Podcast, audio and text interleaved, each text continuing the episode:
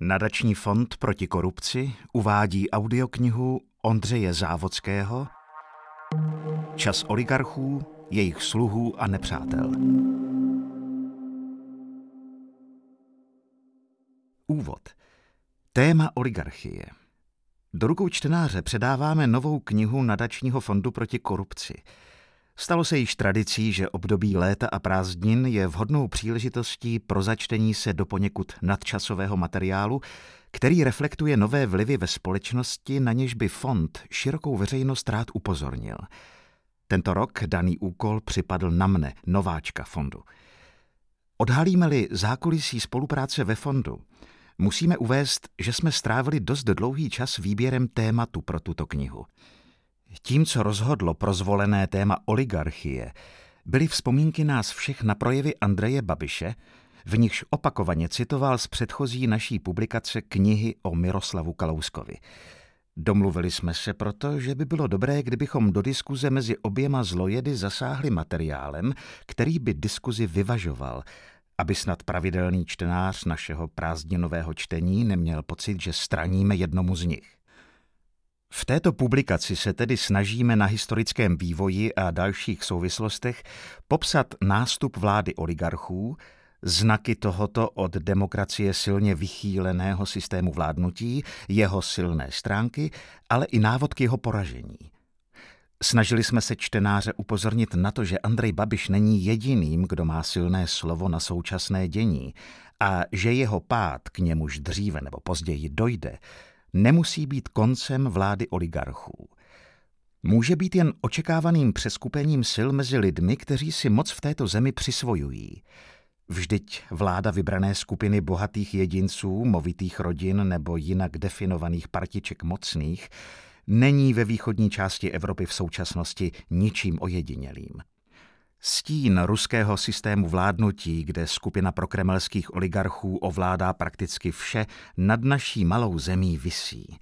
A nevrátíme-li se k původním revolučním a postrevolučním idejím, jejichž nositelem byl zesnulý prezident Václav Havel, můžeme upadnout do beznaděje rozdělené moci, kde budeme hlasovat pro jeden z politických subjektů ve vlastnictví různých oligarchů. Výsledek svobodných voleb pak bude znamenat toliko úvodní rozdání karet mezi lidmi, majícími vložené prostředky do politických subjektů a médií, jež veřejným děním manipulují. Tato kniha není ani sborníkem myšlenek Václava Havla, ani vyčerpávajícím přehledem všeho postrevolučního dění v korupci a ani dokonalou charakteristikou současného systému oligarchické vlády – má být pouze námětem pro přemýšlení laskavého čtenáře v čase prázdninového odpočinku. Neboť pokud se čtenář rozhlédne okolo sebe, máme prakticky vše, co mít můžeme. Ale právě honba za další konzumní vymožeností nás odlákává od hlubší úvahy, co upevňováním moci několika nijak mimořádných lidí v tuto chvíli ztrácíme na svobodě. Věřím, že až nyní v létě každý ze čtenářů bude listovat následujícími stránkami, nic nebude ztraceno. Několik velmi slušných novinářů bude stále objektivně přispívat k další tvorbě názoru, státní zastupitelství nepodlehne touze oligarchů je ovládat a opravdové elity naší země si nebudou nechávat své myšlenky pro sebe a jejich postřehy zastíní špinavými penězi podpořené výroky podprůměrných zloduchů. Nerad někoho obtěžuji svými sny, ale s jedním periodicky se mi opakujícím budu muset čtenáře seznámit.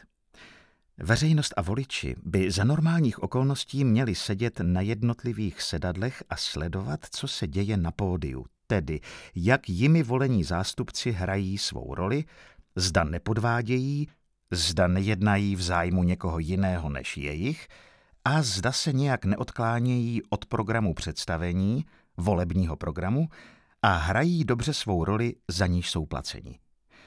Nepoctiví herci pochopitelně vymýšlejí, jak to zařídit, aby na ně nebylo dobře vidět nebo je slyšet. Kazí osvětlení nebo zařizují, aby dědek v první řadě vrzal sedadlem. Pak není vidět, že si s postavou v zákulisí předali určitý obnos nebo s jiným hercem něco tajně dohodli. Jenomže jednou se mi zdálo, že se spustilo před herci nějaké plátno, na nějž se promítala výborně secvičená hra, přesně podle programu, a za plátnem se dělo něco úplně jiného. Když jsem se z toho snu probudil, uvědomil jsem si, že podvědomí funguje lépe, než jsem si kdy myslel. Ono to teď velmi podobně funguje ve veřejném životě. Do médií jsou pouštěny tiskové zprávy o tom, jak se buduje infrastruktura, hospodářství se daří a vláda bojuje na všech frontách s korupcí. Za tímto líbivým plátnem pro voliče je ovšem odmítána legislativa proti korupci, otevírá se pár set metrů dálnic ročně, hubí se odborníci a přichází se se zákony na podporu zájmů jednotlivých oligarchů. thank you